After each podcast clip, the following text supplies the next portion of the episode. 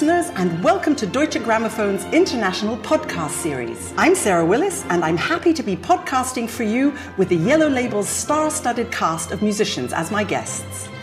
Today, sitting opposite me in the Deutsche Grammophon offices in Berlin is the gorgeous Camille Thomas, whose second album for Deutsche Grammophon is called Voice of Hope. The cello is my second favorite instrument, after the horn, of course, and I loved hearing Camille sing with her cello on this album. Camille, bienvenue. It's great to see you again. Yes, great to be here. Last time we saw each other, we basically only talked about shoes. Do you remember? I do. it was at the Echo Classics in Hamburg, and you just come off stage, and you you played with Xenia, played a wonderful duo, accordion and cello. And I said, "Oh, bravo!" And I looked down at your shoes, and I wanted to know everything about your shoes. We're probably not allowed to do any advertising, but they have beautiful red soles. Yes. They are special and you're very high. Very high. You're very tall. How do you feel on stage when you're wearing such high shoes? Because sometimes, you know, I wear the same shoes on stage, the ones with the red soles, but I sometimes feel a little bit wobbly if I have to walk far. Now, I'm very happy that I can sit. When I just have to go from one point to my seat. that's that's the goal. And then if I it is actually almost the most difficult part is done. Okay, then I just have to play. easy, easy. Dear listeners, when you when you look at um, some of Camille's videos, please notice her shoes. They are very, very Not beautiful. Only, Not please. only, of course, the cello playing is the first thing you notice. The dresses are pretty fabulous too. I was thinking of you the other day because um, the Labèque sisters are known for their amazing piano playing, but they're also known for this incredible French haute couture that they wear. They have all the designers making things for them. Is this an advantage of being French, French Belgian cellist? Do you have designers running after you and saying, hey, let me make you a dress? yeah, they're not running after me in the street, literally, but you know how things happen. No, I, it's true that I'm, I'm very happy to have um, to have very good uh, contact and connections with uh, designers, with very inspiring people. And what I like is to connect things that I wear with a piece. And I think a, a concert is a it's a show it's in a event, way yeah. because people come, listen, and watch, and as a respect for the music, for the audience, and also actually it helps me also. You know, it's like I put my um, when I put on my dress, I become a little bit the character of uh, what I will be playing. It's a little bit like being a an, actress, an actor and an actress. It's and when I play, I, I, I, try to really become the piece. I'm not anymore Camille. I'm uh, Elgar Concerto or Fazil Say, or, and I, am all the characters in the piece. I'm, I'm, speaking. I'm I'm suffering with them. I have the joy, and and it's a very stupid thing. But when I put the dress that I choose for this concert, it's um yeah it's a global thing, and I don't know. I I become then it helped me going in my bubble and becoming the music. It's not stupid at all. I totally understand. I wish often as an orchestral musician I could wear something other than yeah. just black trousers, you know, because that's exactly it. The, the, different. I noticed that when I was watching videos of you, your dresses really suit your pieces. yeah, it's, uh, yeah, it's like a costume, yeah. a little bit. So you're here in Berlin, your old hometown. Um, do you feel nostalgic when you come back to Berlin? Yes, I love. I love it. I, I love because it's it's quiet, and I always have the feeling like um, everything is possible in Berlin. There is this energy, and also nobody is watching you. I had this feeling. I went to the Hanns Eisler, and I arrived in Berlin. I was 18.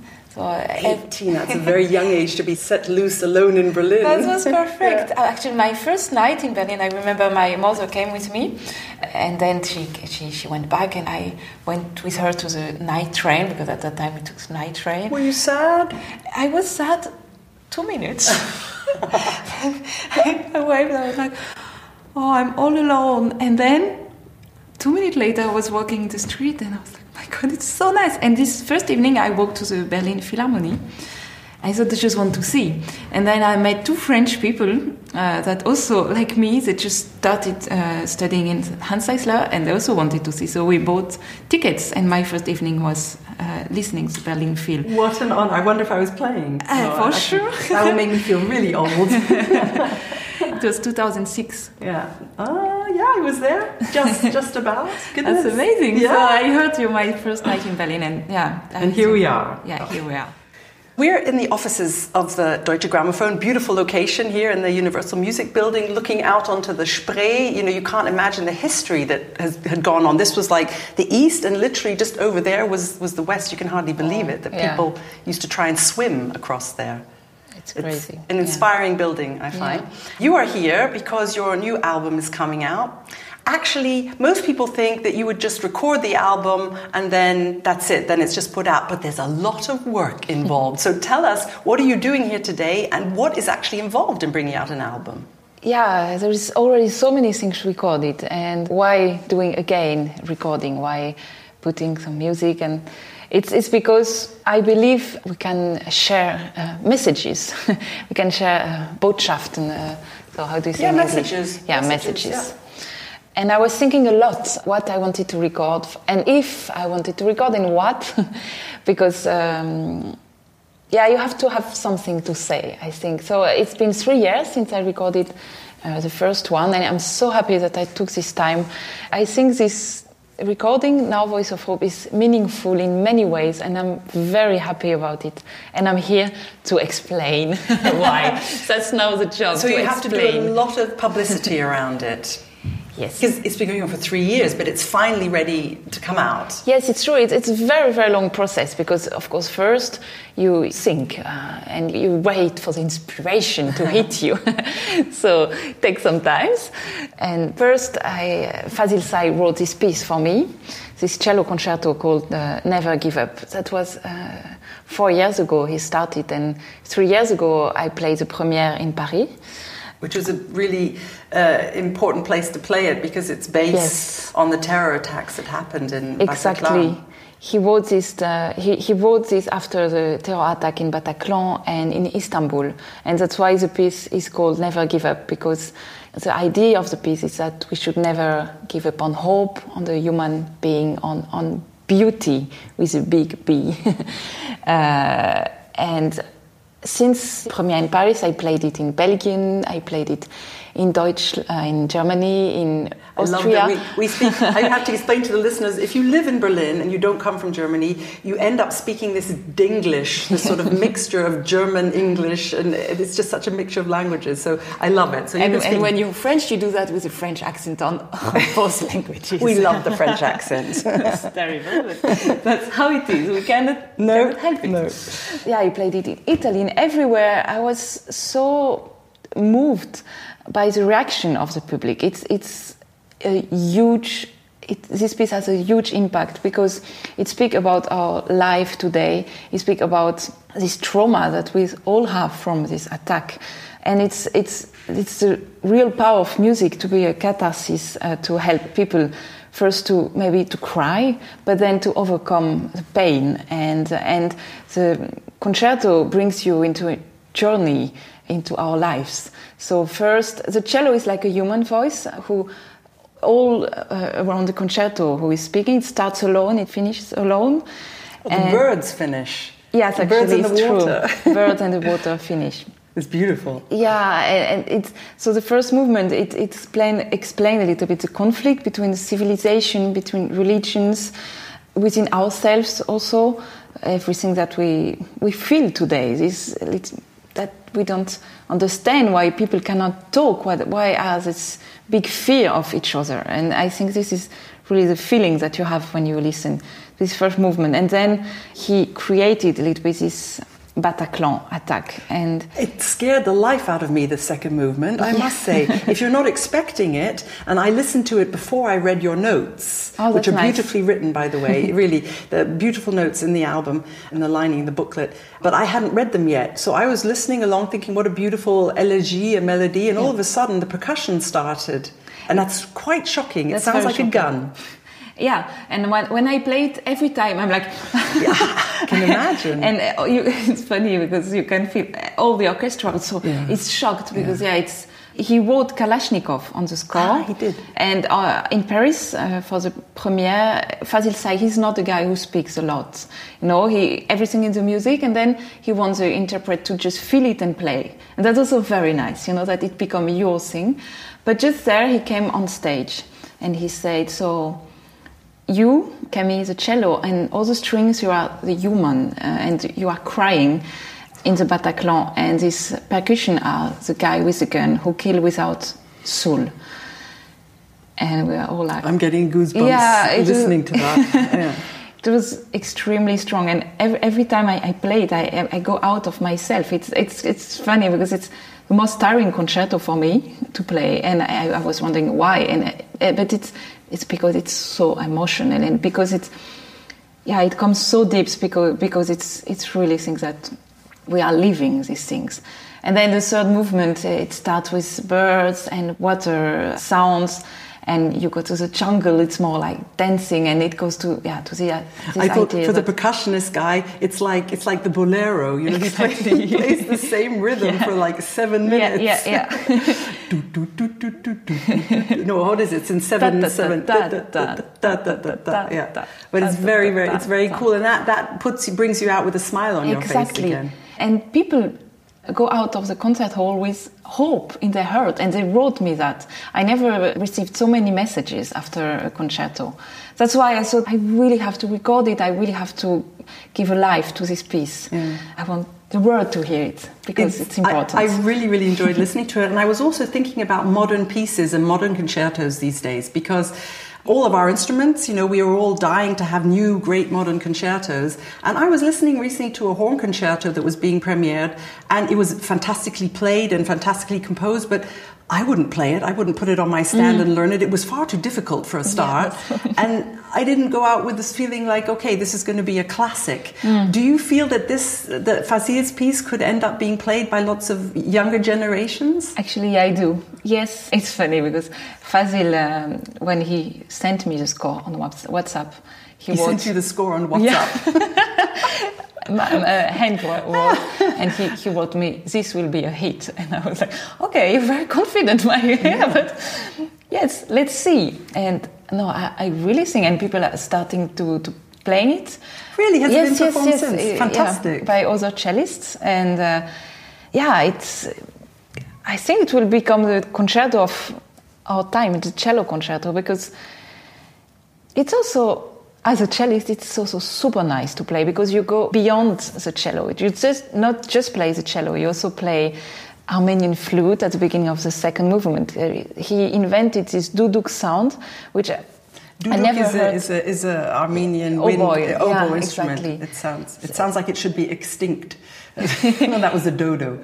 Um, duduk. exactly but i and it's such a beautiful sound like pure you, you have the feeling you're you're sitting next to the bosphorus and it's But very you don't play it on the duduk. You play it on the cello. I play on the cello, but I play. It's a very special technique. I play very high on the C string, and I have to play with a lot of bow, a lot of vibrato to create this impression of air in the sound and of very high, like like Yeah, like a voice again. It's a, also there is a lot of col legno, like very scary things. It's percussions that he transformed to Kalashnikov.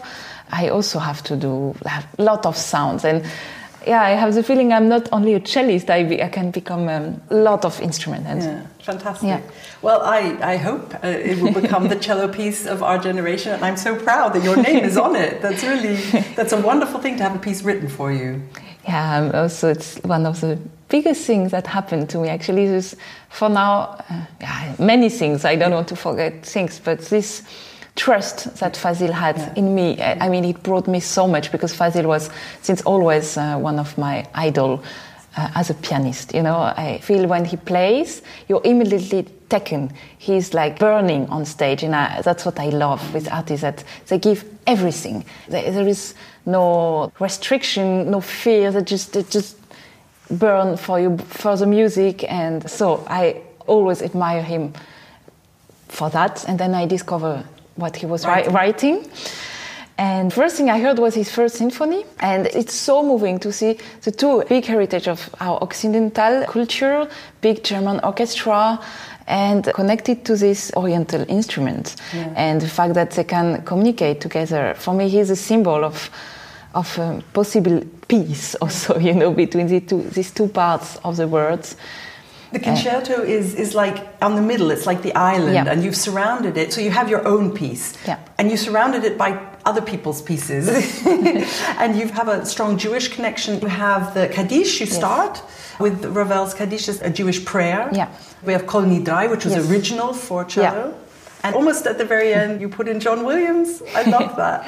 Yes, imagining how you could um, make a story, a journey. I wanted when I, I still really believe in this thing. Like I You're think showing me this. We have the album here on the table with your beautiful I, picture on the front. I, I really believe that when you put the CD on your player, the physical CD, yeah. the artist take you into a journey. He wants to like it's like writing a book.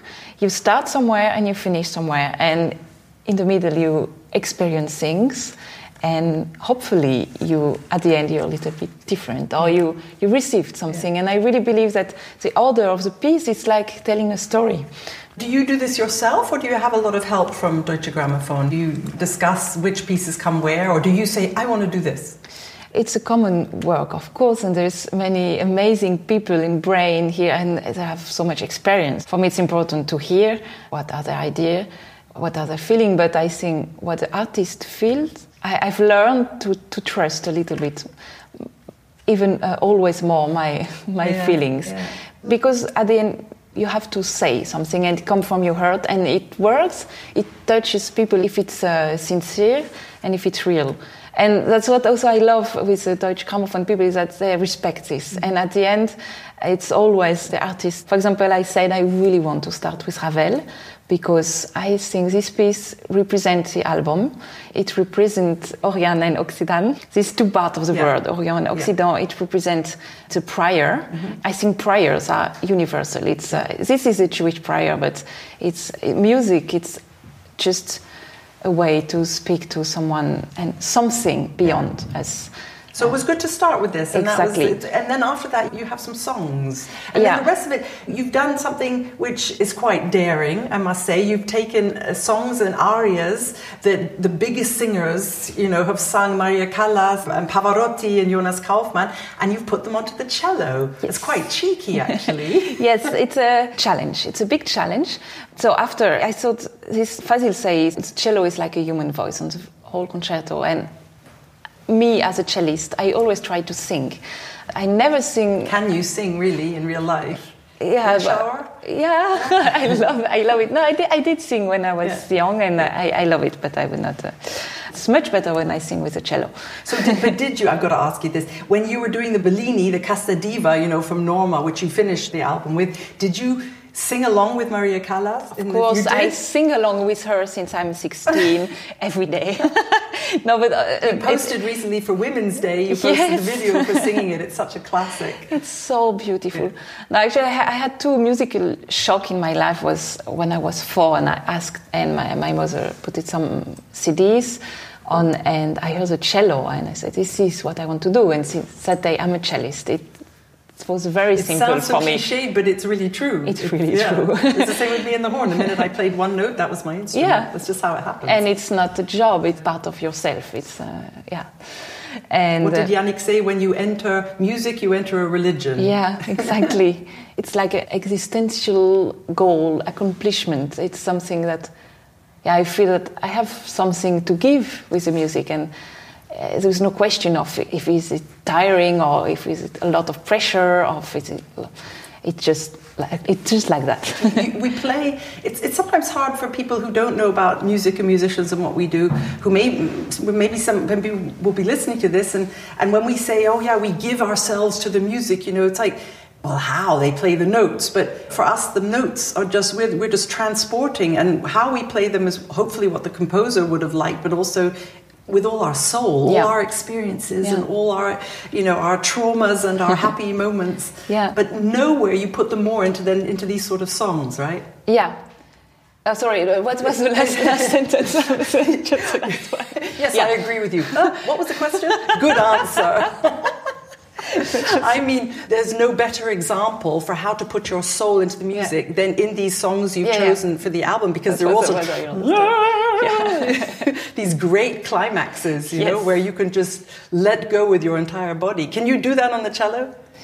yes, it's what I practice every day to let go. And, and I don't sing, but when you're a singer, it comes from here and, and it's very natural. Like horn playing. Yeah, exactly. Yeah. But cello, you have this instrument, but actually it's the same. It's come, come from here and, and then it has to be a very natural fluss. Yeah, yeah. it's a flow. uh, flow, a very yeah. natural flow from your stomach from your heart and your soul. Well, the cello is part the, of your body, you know. Yeah. You are, yeah. That's why I think the cello, the horn, and the cello, as such, they can imitate the human voice so well because you know we sing out of our souls. You have the cello as part yeah. of you. You know, you're, you're enclosing the whole yeah. thing. When I play the horn, I really do feel like I play out of my soul because I'm using my breath and to use You have the cello around. You know, it's part of your body. You are literally hugging the cello.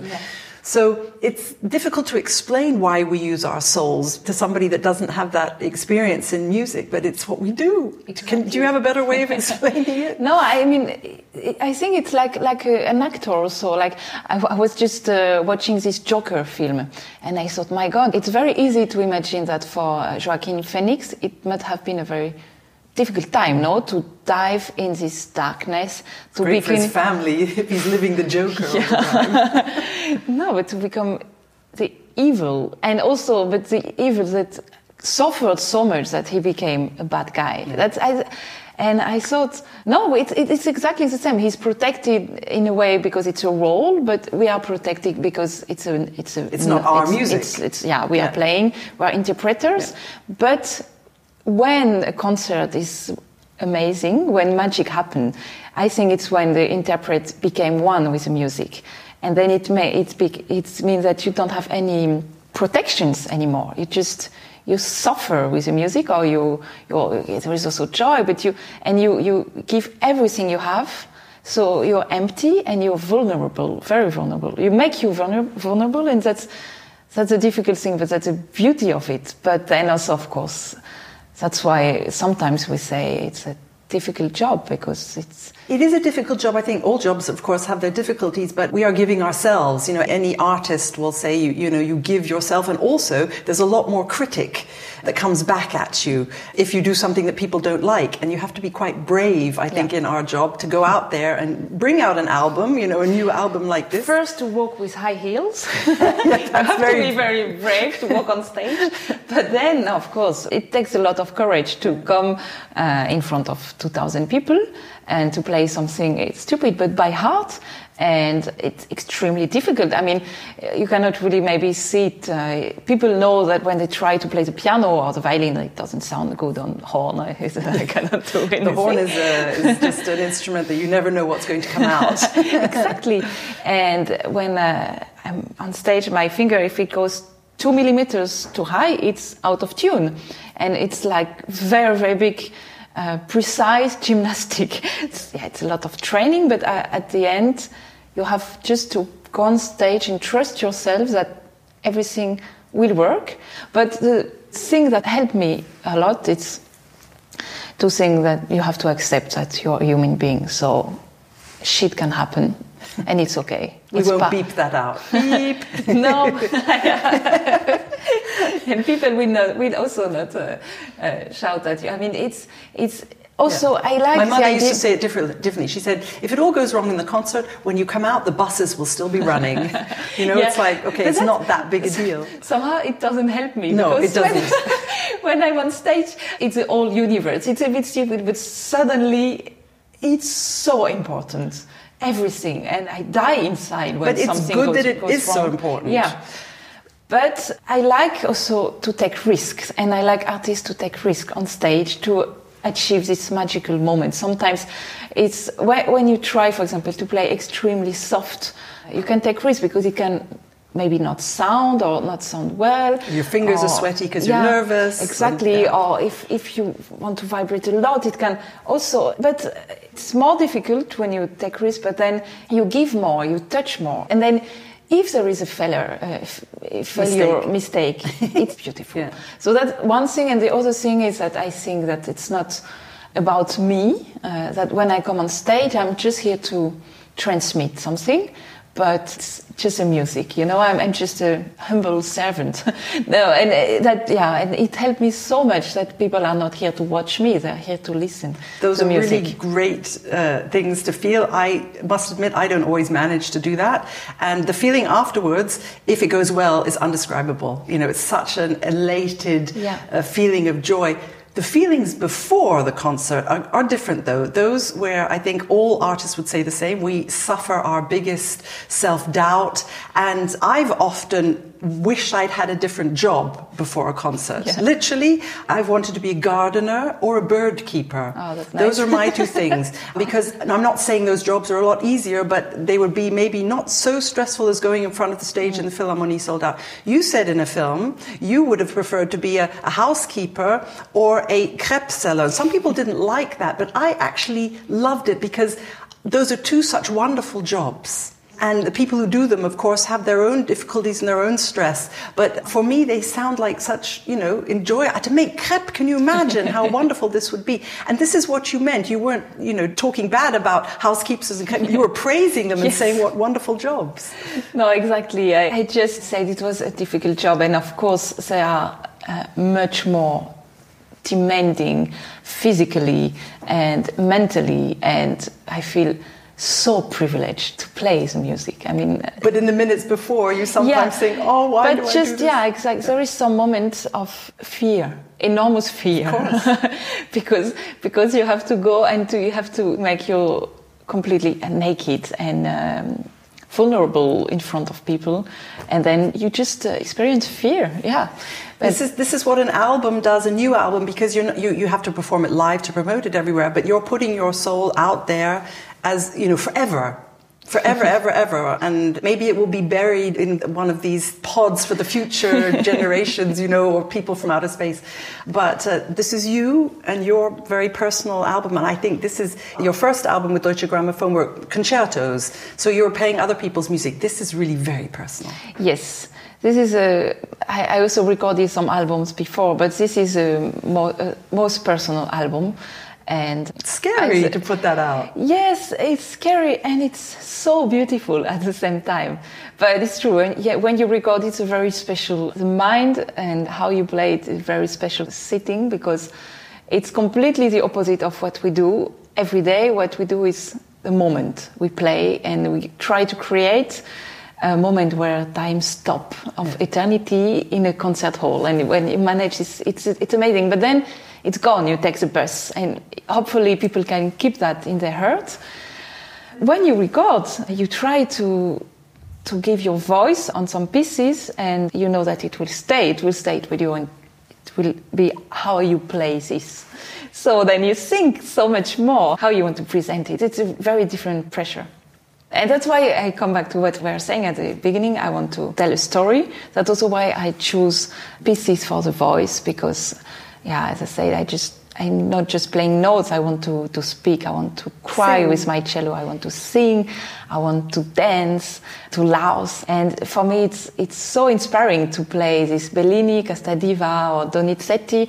I was uh, I was listening to so many singers and the words are missing, but I have other ingredients. I can work with, uh, with sound colors, I can work with vibrato, I can work with uh, dynamic, with time. So it's research that I love to do because I think you can bring something else actually when you play with the cello. You said, yeah, I need courage to um, uh, record Casta Diva after La Callas, and it's true. uh, It's it's a very, very big challenge. And at, at the beginning, I was not sure that we will put it on the CD. When we record it, I thought, let's record and let's see. But then I felt that uh, it brings something different, maybe more intimate, more, yeah, maybe more direct because the voice, a soprano voice, it's so big that sometimes it's not human anymore. You know, it, it, it's it's uh, it's my dream. I, I I love it. But with the cello, somehow I think it can. It's closer for me to the human feeling. Yeah. Yeah. Well, congratulations, really. I really, really have enjoyed listening to this, and the product is beautiful. Your picture, the, the fact that you're not wearing high heels on the cover, I was a bit surprised because I've only ever known you in high heels. but it's beautiful. The whole product is beautiful, and thank you for coming and talking to me about it. But you're not quite finished yet. Oh. we were talking about opening our soul and doing things that we fear. Yeah. I don't know if you fear this yet. I know you had a boyfriend who used to play the French horn, so mm-hmm. you might be a little bit further than most of my guests. But I would like to challenge you to play like Maria Callas on the French horn. I have my oh. French horn here. You have your beautiful Stradivari behind you Yes. that's on loan, isn't it, for, from, from the foundation in Japan? Yes, Nippon Music Foundation. Nippon Music mm. Foundation, and it's beautiful. You can it, the the wood. You can already tell that it sounds amazing. I'm in love. Yeah. well, oh, so my horn is here, and I'm just going to. Yeah, it's got some condensed water inside it from when I was practicing earlier. I'll just tip that onto the Deutsche Grammophon carpets here. In these days of hygiene, I brought you a ah, yes. freshly cleaned mouthpiece. That's for you. Thank you. And you see it, so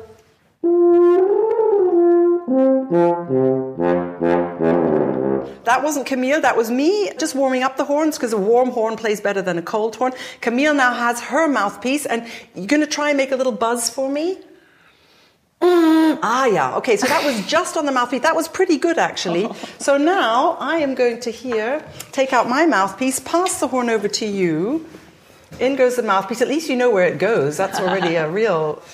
Yeah, so usually you put your hand in the Oh, bell, yeah. but, but yeah, good. You've been taught well.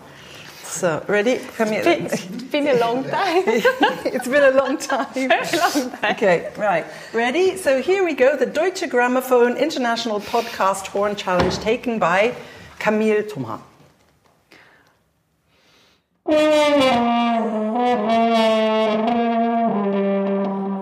That scared me almost as much as the Kalashnikovs in the second movement of your concerto. Pretty good. I'd say you won that challenge. That was, you've done this before. Who are my the competitors? Yeah, the, the, you, oh well, Lisa Batiashvili, she played very daintily, like Charlie Chaplin. She went doot doot doot doot doot. Víkingur, yeah, well, you'll you'll see. You we will compare them all, and uh, we'll ask the public to I vote. hope you. Yeah, please. I, But that sounded not at all how you look. no, but I don't sound how I look You don't. in general. Yes, you, you play with a very big sound, and I must say, on the horn, you could hold your own in a Bruckner symphony. Oh, I would love it. Thank you for coming in, and I would say, could you play us out on the horn? And uh, lovely to see you, and please come back soon and talk to us. So, Camille, take it away. Again? Yes. Second try.